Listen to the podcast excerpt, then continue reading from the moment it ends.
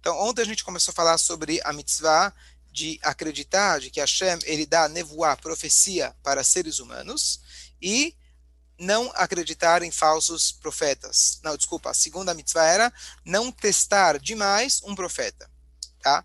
Então aí a gente entrou num assunto que caiu em outro, que caiu em outro. Então eu fiquei pensando a maneira para a gente poder esclarecer tudo, a gente voltar para a base, ver o que é, para depois ver o que não é. O que é profecia? Então, a gente, resumindo o que a gente falou ontem, a pessoa para ser profeta, ele tem que ser uma pessoa que representa a Torá no seu dia a dia, não apenas que estuda, mas a pessoa ela tem que ser isso profeta é, autêntico, verdadeiro e um profeta de Deus. Tem aqueles profetas que aconteceram por, como Bilam, que Deus colocou ele como uma função específica que era para é, mostrar para os goim que eles também podem ter profetas, como eles queriam, mas olha o que, que eles fazem com ele. Mas profetas estão falando aqui, profetas autênticos, verdadeiros. Então, o profeta tem que representar a Torá, ele tem que praticar a Torá, ele tem que ser um exemplo da Torá. Agora, qual é o papel desse profeta? É simples, é só a gente ler um pouquinho do Tanar. Nar, Tanar é Torá, Neviim. Neviim são profetas. Por que se chama Neviim? Número um, porque são vários livros escritos por profetas, mas uma coisa que talvez menos pessoas saibam é que. Fala para participar também. Talvez menos gente saiba que quando a gente fala a época dos profetas, bem-vinda, é porque as, a profecia era muito mais acessível. Haviam escolas, um fazia escola de medicina, outro de engenharia, e outro você chega para ele, o que, que está fazendo? Está fazendo faculdade de quê? Estou fazendo faculdade de profecia. Eu quero ser profeta. Então, um quer ser engenheiro, outro quer ser médico, eu quero virar profeta. Então, havia faculdades de profecia, literalmente. O que, que eram essas faculdades? Pessoas que estudavam o dia inteiro Torá, mas num, numa intensidade muito grande, numa, é, é, numa maneira onde eles se afastavam de qualquer prazer material, e eles tinham que alcançar um nível de estudo, de profundidade, de reza, inclusive de alegria. E aí a pessoa começava, dependendo se ela estava pronta para isso, ela começava a receber um pouco de profecia. Então você tem profetas maiores, profetas menores. Igual que você tem médicos maiores, médicos menores. Você tem sábios maiores, sábios menores. Não são todos os profetas iguais. Por isso Moshe Rabbeinu é o maior de todos os profetas, porque ele tinha um contato direto, direto, literalmente com Deus. Não era esporádico, não era indireto. Ele tinha um contato direto com Deus, mas isso só foi ele. Então, a profecia era algo mais popular antigamente eu comentei na, na última aula que isso vinha também, havia uma contraposição, porque você vai dizer, bom, se tinha uma época onde você tinha tantos profetas, aonde eu mesmo eventualmente posso virar um profeta, então claro que eu vou fazer mitzvah, é claro que eu vou fazer tudo certinho. Errado. Porque você tinha um contraponto que era o desejo da idolatria. Ao mesmo tempo que havia um acesso maior a Deus, havia um desejo muito forte do contrário de Deus, que era a idolatria. Agora, passou um tempo, isso acabou a época dos profetas. Não quer dizer que não existam mais profetas. Existe, mas eu te garanto hoje que se você abrir uma escola de profecia, não vai dar muito certo, você não vai ganhar muito dinheiro. Então, não é uma coisa que dá para a gente dizer, bom, eu vou treinar para ser profeta. Isso é é praticamente impossível ou impossível para nós. O profeta, hoje, que nós temos, é alguém que já nasceu, tem um contato é, único com Deus, uma coisa fora do comum.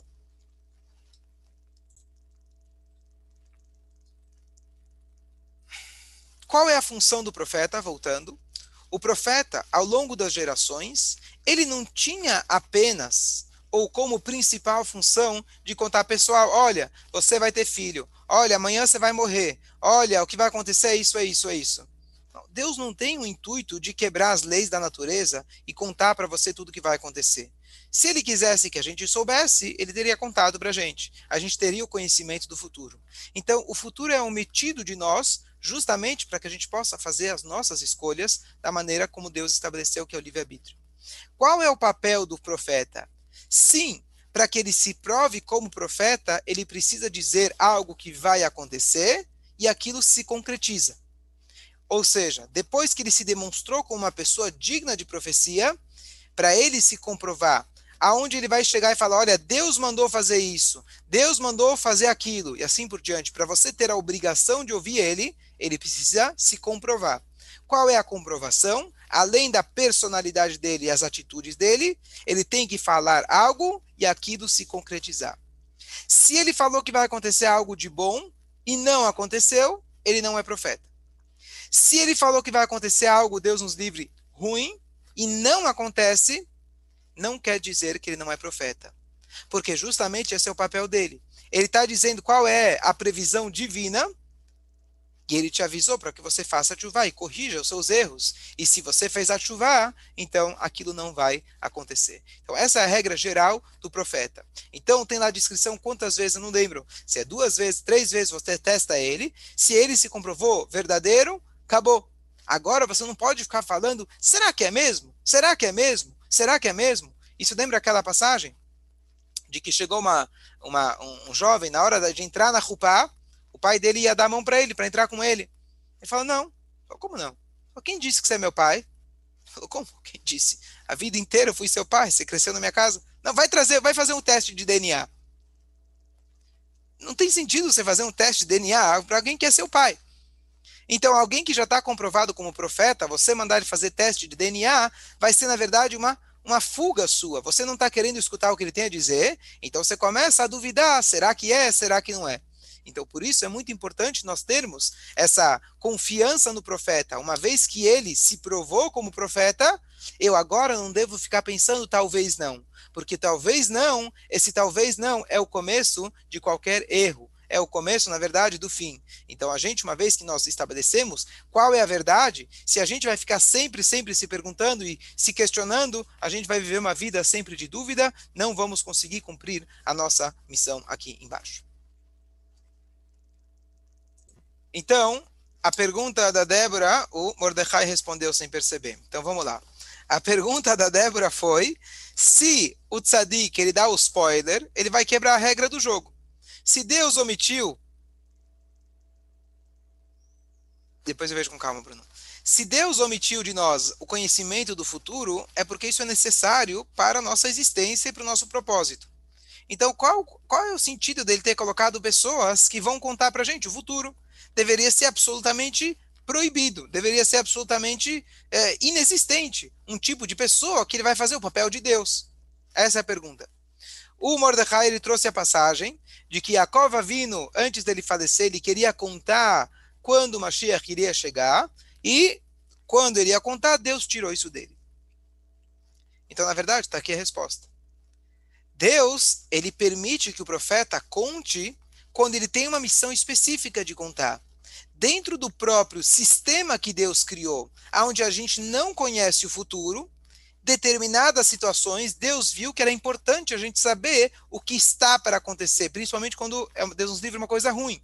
O profeta vem e te conta o que vai acontecer. Jeremias ficou gritando para o povo por anos e anos: façam chuva, Deus vai destruir o templo. Ninguém deu bola, mataram, mataram o profeta em vez disso. Então o que acontece? Então o que acontece? Esse é o papel do profeta. Por quê? Vamos imaginar, momento lá que eles estavam completamente no nível espiritual super baixo, é, brigas entre o povo, fazendo coisas erradas. Então Deus, já dentro do sistema, colocou alguém que vai falar para você: olha, se você não fizer chuvar, isso isso vai acontecer. Como que ele se provou que ele era profeta? Ele falou coisas boas que iriam acontecer e de fato aconteceram. Então, isso faz parte da regra do jogo. E por isso, justamente, justamente, além de um navio, quando não se trata dessa regra que Deus colocou, o nosso papel é a mesma Torá que fala sobre o profeta e que a gente não pode duvidar do profeta, a Torá fala isso textualmente, como a gente falou no último shiur, a Torá fala para a gente, Tamim tihye im Hashem elokecha. Seja íntegro ou até ingênuo perante Deus. O que, que significa isso? Você não tem que tentar descobrir o futuro. Você tem um profeta que eu mandei, ele vai saber quando, como e aonde te direcionar e falar o que vai acontecer.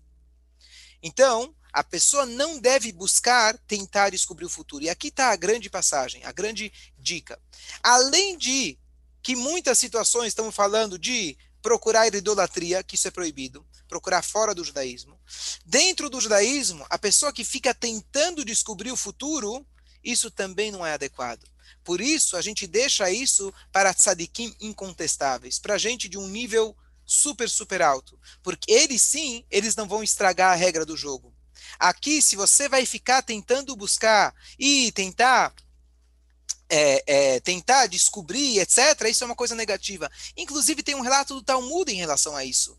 Tem o relato famoso que Rabi Akiva com seus amigos entraram nos segredos da Torá e se perderam. Um morreu, um ficou louco, outro abandonou o judaísmo e só o Rabi Akiva saiu bem. O que, que eles queriam? Eles queriam entrar numa área que não condizia a eles. Não sei se era apenas saber o futuro, mas conhecer os segredos da Torá, que com isso eles iam estragar as regras do jogo. A regra do jogo é Deus sabe tudo, nós aqui temos uma visão limitada. Então, se a gente ficar nessa é, euforia, nessa, nessa busca de querer saber o futuro, esse não é o caminho que a Hashem deu para gente. Pelo contrário, a gente não saber, isso vai trazer benefício para a gente. E a, esse versículo diz que às vezes a gente não precisa estudar demais, uma lição prática para isso. Às vezes, hoje, a gente não quer saber o futuro mas a gente quer ter todas as informações sobre o assunto. Então, se Deus nos livre, alguém descobre uma doença, a primeira coisa que ela faz, em vez de ir no médico, ela entra no Google para saber todos os casos que morreram, todos os casos que nasceram, todos os casos que curaram, e ele já chega na conclusão sozinho e chega para o médico já com a conclusão. Isso não é correto. Por quê? A não ser que você é médico. Porque você tem que ser bobo. Não estou dizendo, claro, tem gente que quer pesquisar e saber melhor, saber qual médico está indo, claro, tudo dentro de um equilíbrio. Mas você gastar toda a tua energia para você ser um médico, isso não é correto. Deixa um médico ser médico e você reza para Deus. Você faça a sua, a sua passagem, a sua, a sua missão. Para concluir, eu tenho um minutinho para descer para Minha. É, a Débora insistiu ontem, a Hanagita perguntou em relação ao Rebbe, então acho que metade da pergunta eu já respondi, que aqui estamos falando de grandes tzadikim, isso está descrito, previsto já na regra da Torá, que aliás, quando Deus criou o mundo, está escrito Bereshit bara Elohim, no início Deus criou, Elohim egevurá severidade, no final da, do relato da criação do mundo está escrito Beyom asot Hashem Elohim, Hashem Elohim é bondade, misericórdia, qual foi a misericórdia, diz o Midrash, que Deus fez? Ele colocou em cada geração são tzadikim, ele colocou justos. Ou seja, parte do plano para que o mundo não seja tão difícil, ele colocou uma ajuda, um suporte, que esses são os tzadikim. Para concluir, um Rebbe, um tzadik, um navio, um profeta, ele não vem e te conta, vai acontecer isso. Não. Se ele te conta algo, ele tem um propósito. Você, já que está para acontecer isso, vai nascer um filho. Ah, tem histórias de Rebes que prometeram que vai nascer um filho. Então, faça por merecer. É isso que ele está dizendo. Se você for olhar em todas as cartas do Rebbe, todas, se eu não me engano, sem exceção, pelo menos todas que eu vi até hoje, sempre tem, sempre tem uma frase de incentivo para a pessoa crescer em Torá, fazer mais uma mitzvah. Então não tem essa. Eu vou no Rebbe, ele vai me contar o que vai acontecer e está feito. Não existe isso. Isso, esse conceito é idolatria. Esse é o conceito da idolatria de você procurar o corta-caminho. Eu posso dar uma oferenda, um suborno para idolatria e eu recebo o que eu quero, na ilusão que eles tinham antigamente, e dessa forma eu estou feito, não preciso de obrigações. Esse é o oposto do judaísmo. O judaísmo ele colocou profetas, mas os profetas ele tem a função também de falar o futuro eventualmente, se for algo necessário, se for algo essencial, mas eles estão aqui principalmente para exigir de nós. Quando você percebe que ele sabe o futuro, quando você vê, uau, esse cara é diferente, quando ele vai te falar, faz alguma coisa, você, vai tentar, você vai ter mais força, mais incentivo para cumprir aquilo. Eu estou em cima da hora de Minha. É...